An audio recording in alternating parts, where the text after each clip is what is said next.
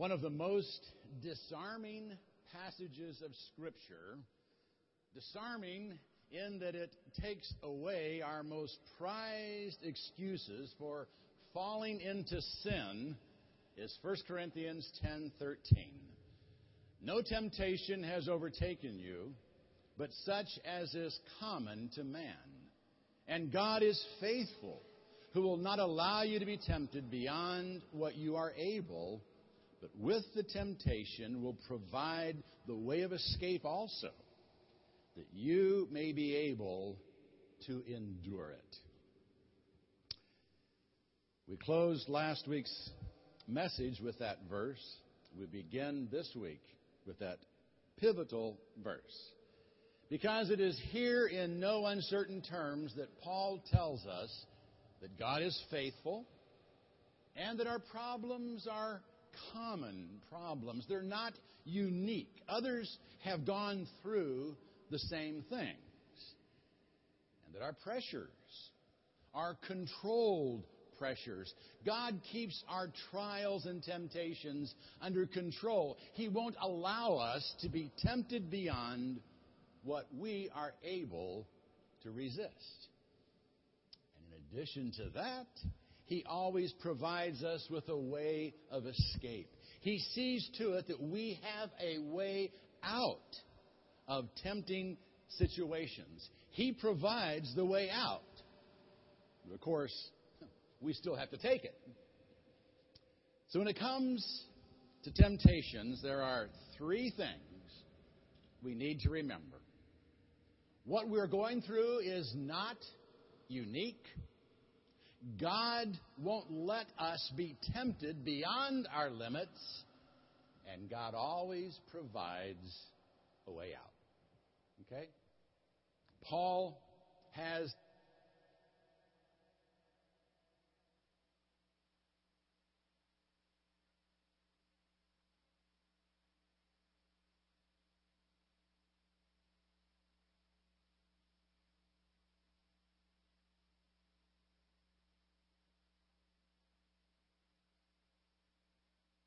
my beloved, flee from idolatry. Now, just as he has told us to flee from immorality, so now he tells us to flee from idolatry. There must be something awfully tempting about idolatry. So, what is it? And what is idolatry? You know, I think the simplest definition of idolatry is replacing God with something else. Or putting him in second place. It's allowing anyone or anything to become more important to us than is God. Now, for us, idolatry can take any number of forms. For the Corinthians, it was most readily visible in the pagan temples. You know, they were constantly tempted by the activities surrounding the worship of pagan idols. They'd been raised with it. Most of their non Christian friends worshiped in the temple, and the social life of the entire community revolved around the temple. So Paul warns them to think carefully about what he has to say. He says, I speak as to wise men, you judge what I say. He says, listen up, flee from idolatry. Now, he wasn't afraid that the Christians would wake up one morning and say, I think I'll worship an idol today.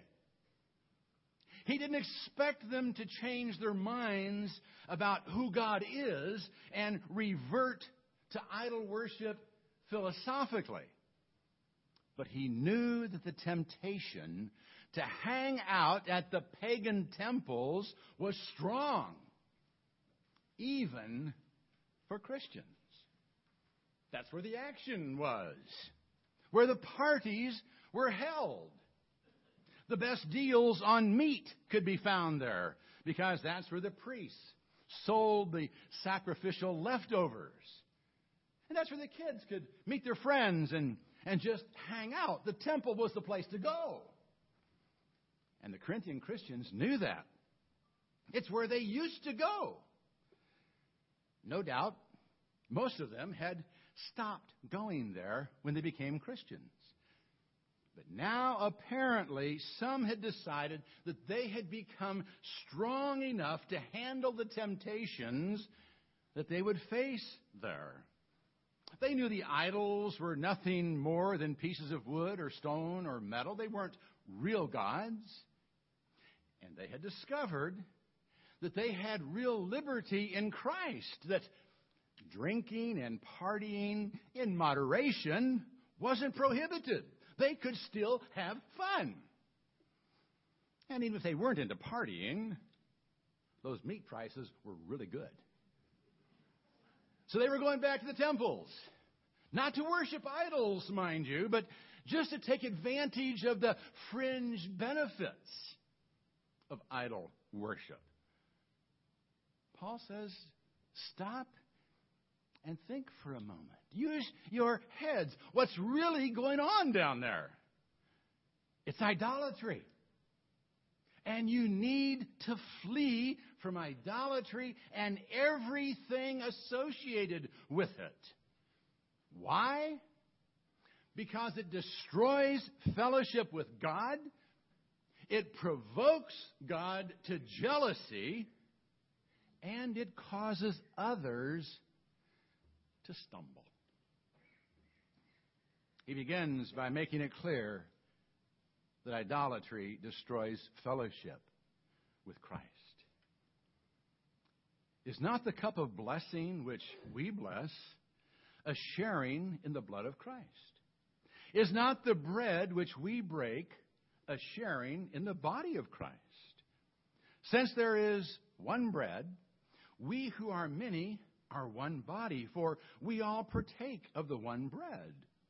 Look at the nation of Israel. Are not those who eat the sacrifices sharers in the altar? What do I mean then? That a thing sacrificed to idols is anything, or that an idol is anything? No. But I say that the things which the Gentiles sacrifice, they sacrifice to demons and not to God. And I do not want you to become sharers in demons. You cannot drink the cup of the Lord and the cup of demons. You cannot partake of the table of the Lord and the table of demons. Since one of the primary temptations in the area of idolatry for the Corinthians was taking part in the pagan banquets, Paul begins by reminding them of the significance of the Lord's Supper, a banquet they participated in each Lord's Day as Christians. He reminds them that the cup represents the blood of Christ and the bread, his body. By partaking of these elements, they were identifying themselves with Him in a very personal way. They were demonstrating their oneness with Him. And in addition to that, by all partaking of the same bread, all sharing the body of Christ, they became one with each other as well. So their participation in the Lord's Supper demonstrated their oneness with Christ and with other Christians. By the same token, when the Jews celebrated the Passover and other sacrificial meals together, they were demonstrating their oneness with God and all other Jews. The same was true of the pagans at their idolatrous banquets. They were becoming one with their God and with each other. Again, there was nothing demonic about the meat itself, and the idols weren't real gods, but the pagans who sacrificed to those idols thought of them as gods, and Satan delighted in that. And so their sacrifices did become sacrifices to demons. Because Satan and his hosts were able to use them to draw men away from the one true God. Their banquets, therefore, became a sharing in demonic activity. They were identifying with the powers of darkness who are opposed to the light of the world. Surely Christians wouldn't want to be identified with demons. Indeed, they cannot and still be identified with Christ. Paul said we cannot drink the cup of the Lord and the cup of demons. We can't partake of the table of the Lord and the table of demons. Now, for the Corinthians, that specifically meant they couldn't take part in the pagan banquets. They couldn't frequent the temple and enjoy the fringe benefits of idol worship. But how does that apply to us? Well, I was going to say that we don't have a pagan temple in town, but actually we do. I doubt, however, that any of us were tempted to join the Hindus in their recent celebration of Diwali and the burning of an effigy of the demon king. But since idolatry is anything that pushes God into second place, I think we do need to honestly examine whether there is anything in our life that tends to push everything else into second place. What is it that you live for? Is it God? Or is it something else? Do you live for the weekends? Is some recreational pursuit or hobby the, the thing that keeps you going? Is your job your God? Is your family? Is your house? Or camper? Or motorcycle? Is there anything that draws you away from the Lord's table consistently? If there is, you may be partaking of the table of demons without even knowing it. They may have succeeded in making something other than God number one in your life. They may have succeeded in getting you to serve another master. And as Jesus warned us, no man can serve two masters. So, yes, idolatry in any form destroys fellowship with Christ. But that's not all. It provokes God to jealousy. Let's read on a little verse. Or do we provoke the Lord to jealousy? We are not stronger than He, are we? What does that mean? Idolatry makes God jealous. Now, some have a hard time justifying God's jealousy. It, it sounds like an undesirable characteristic, and most of the time, at least for us, it is. But God makes no apology for being a jealous God. So the kind of jealousy he feels must not be bad. In fact, it could simply be that God knows what will happen to us if he gets crowded out of our life. So he desperately wants to remain number one. But whatever his reason, he makes it clear that idolatry provokes him to jealousy. And the first two commandments make that very clear. In Exodus, we read, Then God spoke all these words, saying, I am the Lord your God who brought you out of the land of Egypt, out of the house of slavery. You shall have no other gods before me. You shall not make for yourself an idol or any likeness of what is in heaven above, or on the earth beneath, or in water under the earth. You shall not worship them or serve them, for I, the Lord your God, am a jealous God visiting the iniquity of the fathers on the children to the third and fourth generations of those who hate me, but showing loving kindness to thousands to those who love me and keep my commandments. God said he was a jealous God. In fact, when telling his people to avoid the gods of the land through which they would be journeying, he said his name was jealous. And that to go after other gods was harlotry, the ultimate unfaithfulness to him. So Paul says, don't provoke God to jealousy by pushing him into second place in your life. If you do, he will fight back. And you're certainly not stronger than God. The prophet Ezekiel also made it clear that God fights back against idolatry. In fact, the bulk of his prophecies were warnings to the Jews about their idolatry and its consequences.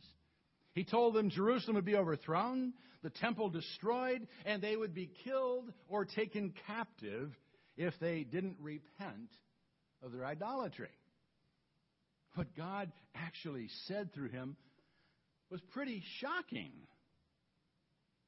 And I will set my jealousy against you, that they may deal with you in wrath. They will remove your nose and your ears and your survivors will fall by the sword. They will take your sons and your daughters, and your survivors will be consumed by the fire. They will also strip you of your clothes and take away your beautiful jewels. Thus I shall make your lewdness and your harlotry brought from the land of Egypt to cease from you, so that you will not lift up your eyes to them or remember Egypt anymore. For thus says the Lord God Behold, I will give you into the hand of those whom you hate, into the hand of those from whom you are alienated, and they will deal with you in hatred. Take all your property and leave you naked and bare, and the nakedness of your harlotries will be uncovered, both your lewdness and your harlotries.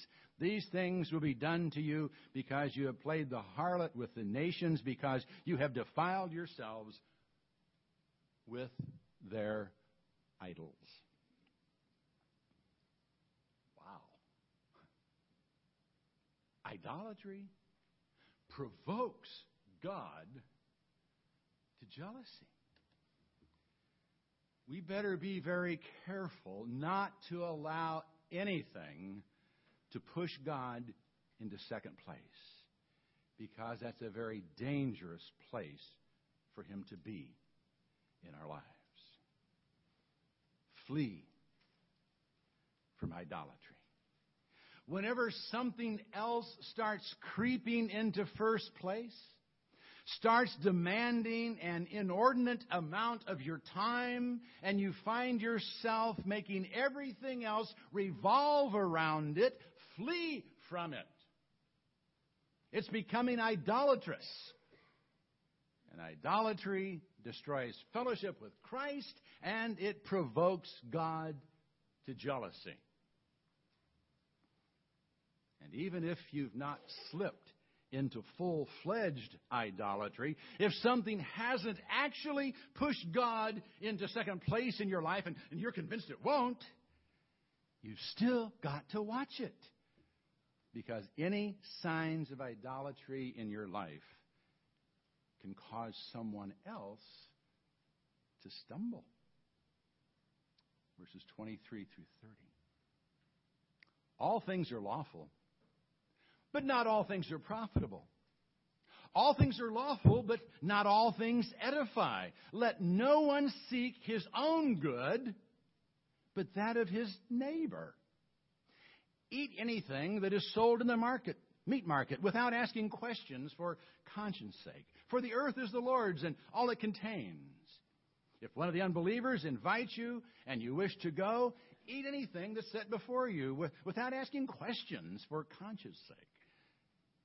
But if anyone should say to you, This is meat sacrificed to idols, do not eat it for the sake of the one who informed you and for conscience sake. I mean, not your own conscience, but the other man's. For why is my freedom judged by another's conscience? If I partake with thankfulness, why am I slandered concerning that for which I give thanks? Paul begins here with a principle that should guide us in all that we do. He says, in essence, it's true. In Christ, we are free to do anything that hasn't been expressly forbidden or violates a clear cut principle of Scripture. But not everything is profitable. Not everything edifies. Not everything is good for us or for our neighbor. And we must be concerned about our neighbors. In fact, we are to seek their good before our own. This means we may have to limit our liberty for the sake of our neighbor. We've got to view what we do through our neighbor's eyes. Now, that doesn't mean we have to be over scrupulous, paralyzed by the fear that someone might misinterpret something that we do in complete innocence. For example, Paul says, when buying meat in the market, there's no need to worry whether or not the butcher got it from the temple. Now, he's already made it clear that they shouldn't frequent the temples themselves to get temple meat, because that would obviously link them to the temple. But if some of the meat in the grocery happened to have come from there, don't worry about it. Don't ask any questions. Now, if they were running a special on temple meat and advertised it as such, that'd be another story. But there's no need to make an issue out of something that no one else makes an issue out of. It would be like insisting on bills of origin on everything you buy at the mall for fear of buying stolen merchandise. Now, if a guy in a black trench coat tries to sell you a $250 watch for $25, you should ask some questions. But Paul is saying you don't have to be over scrupulous for your neighbor's sake. And furthermore, you don't have to cut yourself off from everyone who does worship in the temple. If an unbeliever invites you to their house, Paul says, go if you want to. And he sets a pot roast before you. Don't ask any questions. Just enjoy it with him. You know, we've got to associate with those in the world if we hope to share with them what we found in Christ. And we shouldn't make them uncomfortable by questioning everything they do. But if someone makes an issue out of the fact that the pot roast came from the temple, don't eat it. Obviously, it makes a difference to him. You know, maybe he's struggling with idolatry and its implications for himself. Or he may be testing you to see if your commitment to Christ is stronger than your appetite.